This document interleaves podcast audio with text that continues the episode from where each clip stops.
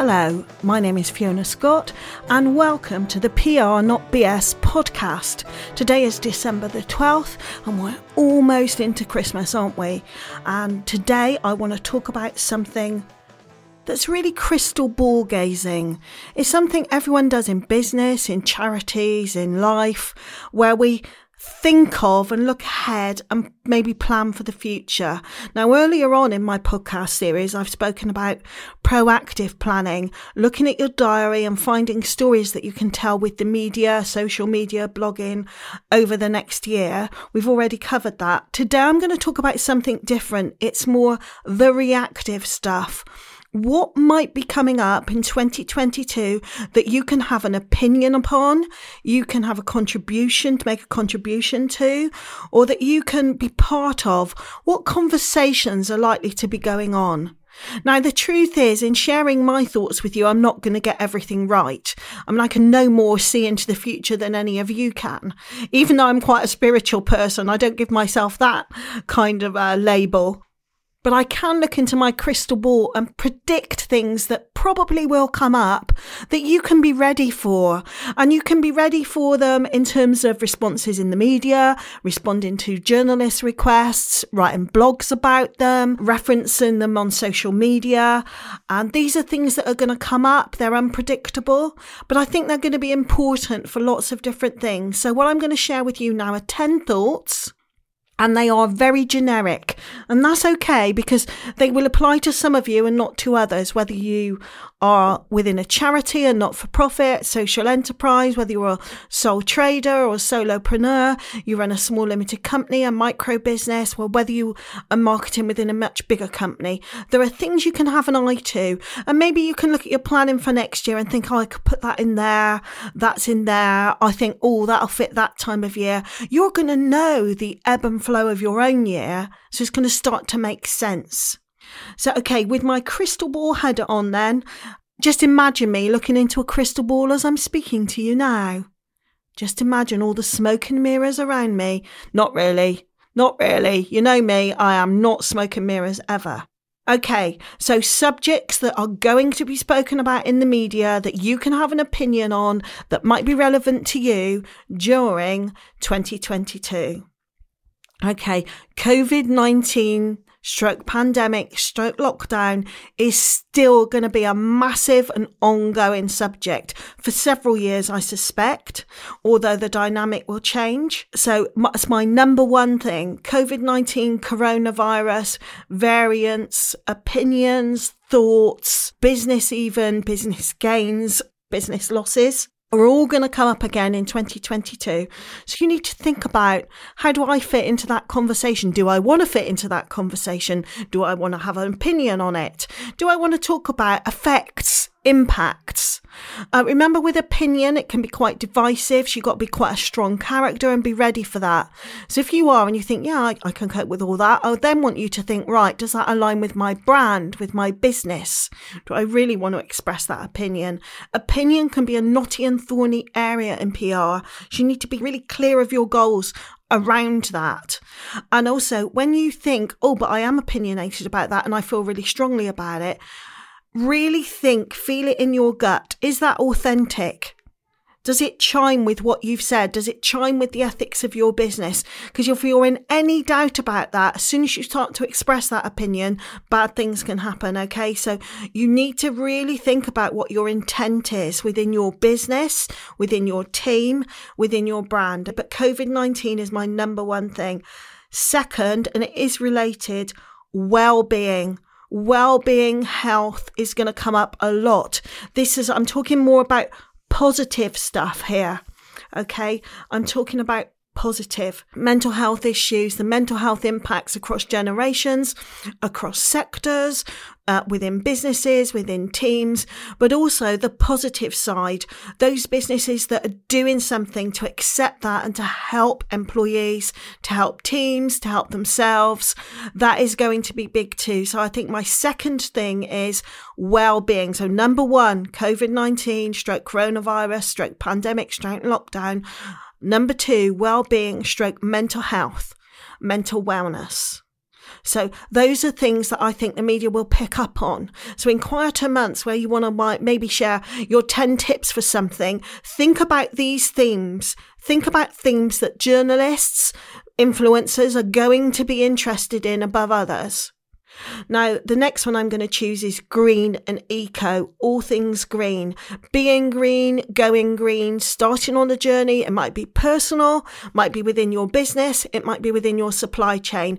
This, I think, is going to be an even greater trend going forward. We know why. COP26 was an important thing, but being green is coming, whether we like it or not. In 2030, so they say, the UK government, no new cars that are petrol or diesel will be made.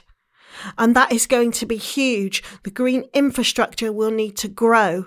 Green jobs need to come. So if being green is important in your business, whether you're making changes to be more sustainable, whether you're making changes to move towards net zero, whether you're doing it in your life, whether you want to, whether you find it difficult. Again, remember, opinions create divisive things. You've got to be sure about it. But green is going to be a trend. How to's, how to get there, steps to take, tips for, behind the scenes knowledge of when you buy a product. How green is it? What's the process? How green is your supply chain?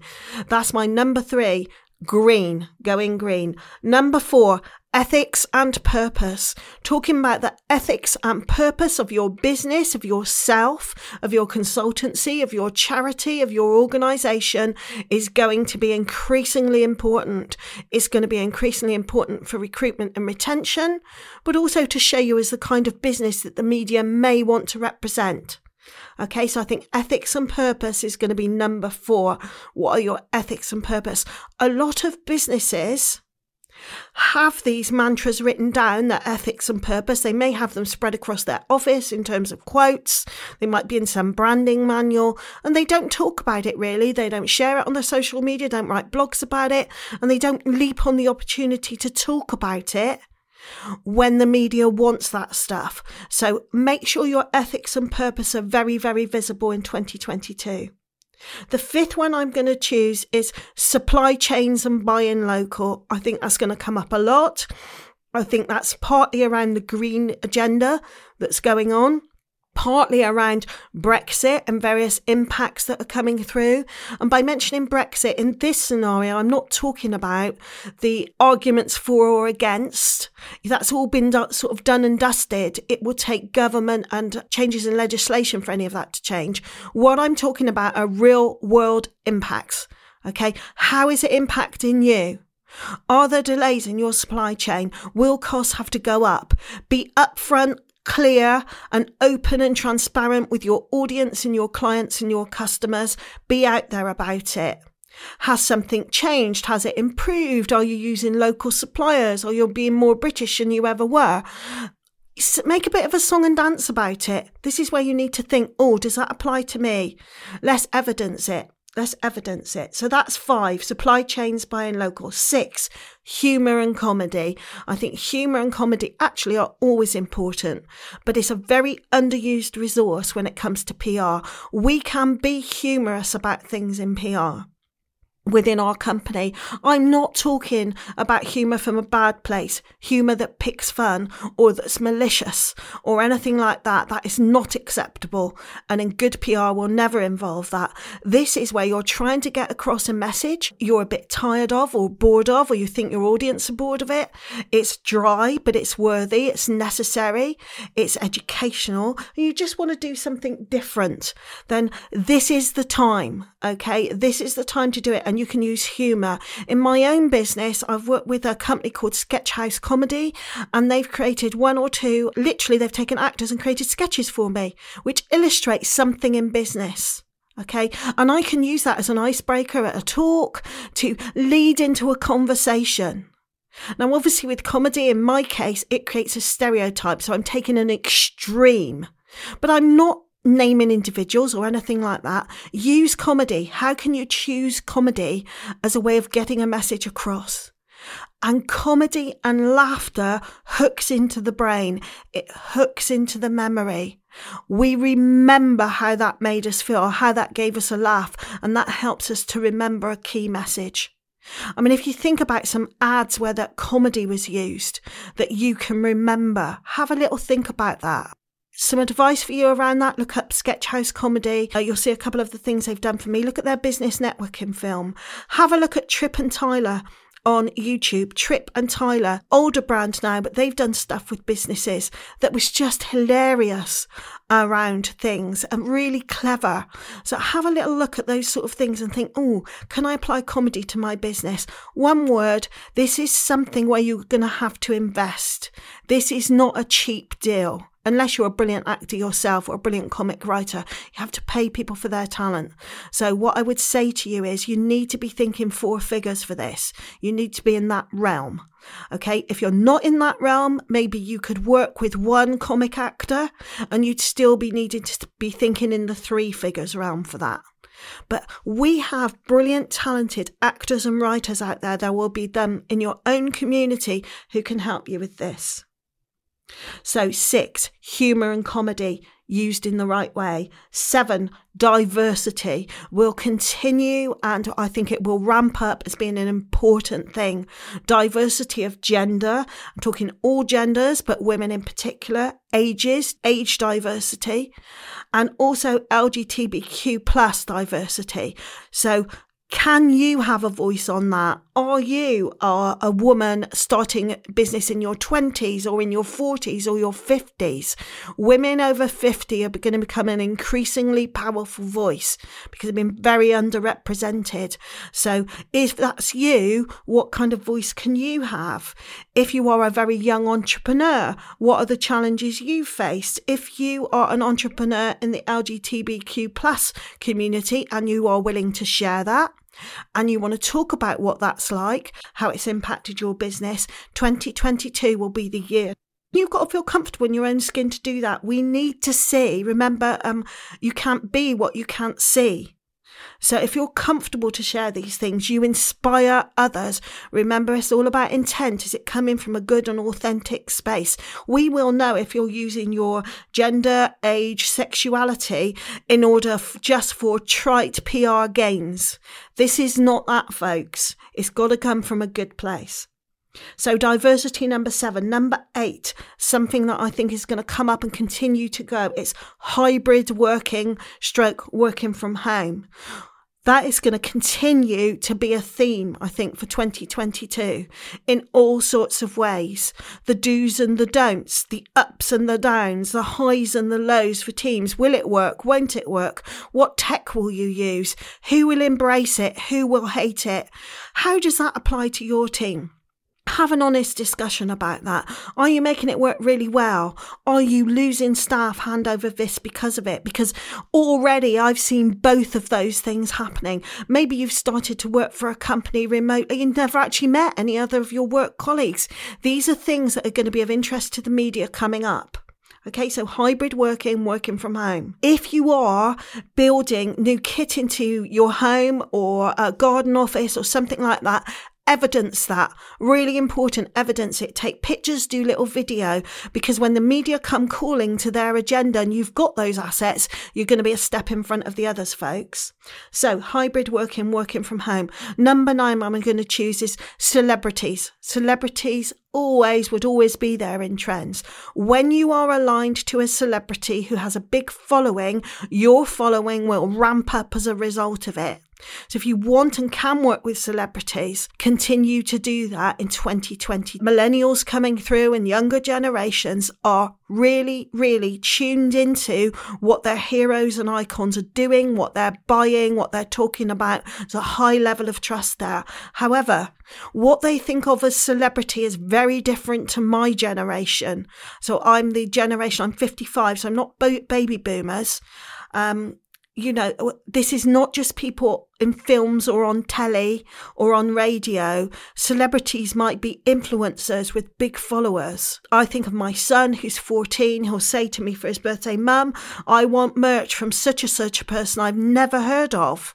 I mean, he's madly into that computer game Fortnite, so there'll be influencers around that platform. And I go off and I search them up, and they've got millions or hundreds of thousands of followers, and they've got their own merch, and I'll order that merch. But, you know, in six months' time, it might be someone else. Just understand that the dynamic around celebrities is changing. This will almost always include budget, though, folks will almost always include budget, unless a celebrity is personally known to you and wants to support you, or is known to the PR that you're working with if you are outsourcing your PR, or is aligned to a charity or an organisation that you're already working with.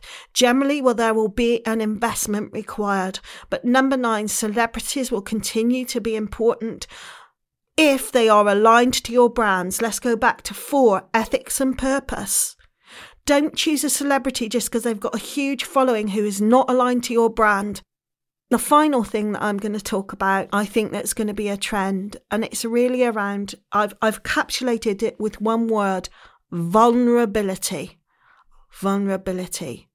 As a brand and in a business, don't be scared to be human, to talk human to human, no matter what role you hold within a business, whether you are the everything, the CEO, the MD, the toilet cleaner, the accountant, or whether you run a big team. Embrace your vulnerability, embrace the human side of you, because as we've come through the pandemic, lockdown, coronavirus, these human to human stories will be more powerful than ever.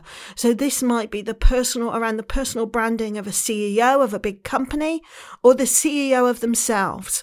Doesn't matter, it is going to be big. So I really hope, folks, that just gives you food for thought of trends and PR trends I believe are coming up in 2022. I hope that my tips for trends for PR in 2022 have been useful to you and you can get something out of that. Put it in your diary for planning next year. If you want to find out more about me, you can hop over to www.scottmedia.uk. You can find out about me there. And I really hope you'll join me for my next podcast in January 2022. Until then, have a very, very happy new year.